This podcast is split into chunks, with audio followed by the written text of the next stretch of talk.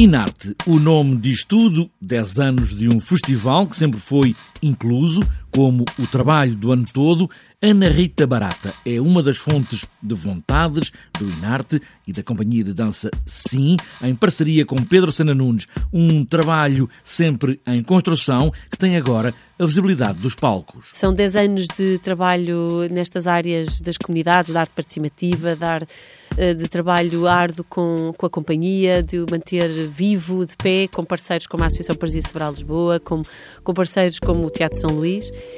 e os outros momentos que vão estar a decorrer ao longo destes 10 anos. São momentos uh, de formação, uh, porque é uma área que a gente aposta imenso com a companhia, a poder proporcionar a profissionais da área e a técnicos e, a, e às comunidades que estejam interessados nestas temáticas, poder proporcionar contacto com convidados estrangeiros, coreógrafos estrangeiros, artistas estrangeiros, nacionais. Partilha é a palavra porque em palco vão estar artistas de outras formas, com outras incapacidades, mas com grandes vontades de criar. São esses os momentos deste festival, Inarte, para recriar a palavra e o conceito inclusivo? Inclusivo, eu acho que é meramente uma palavra, porque sinto que é uh, um festival da arte onde todos podem participar de forma igual e onde há espaço para todos. Não está destinado, nem, nem tem um público-alvo, não é? Queremos, no fundo, que a fruição da arte seja verdadeiramente para todos. De hoje até domingo, há um programa para seguir. Podemos sublinhar alguns momentos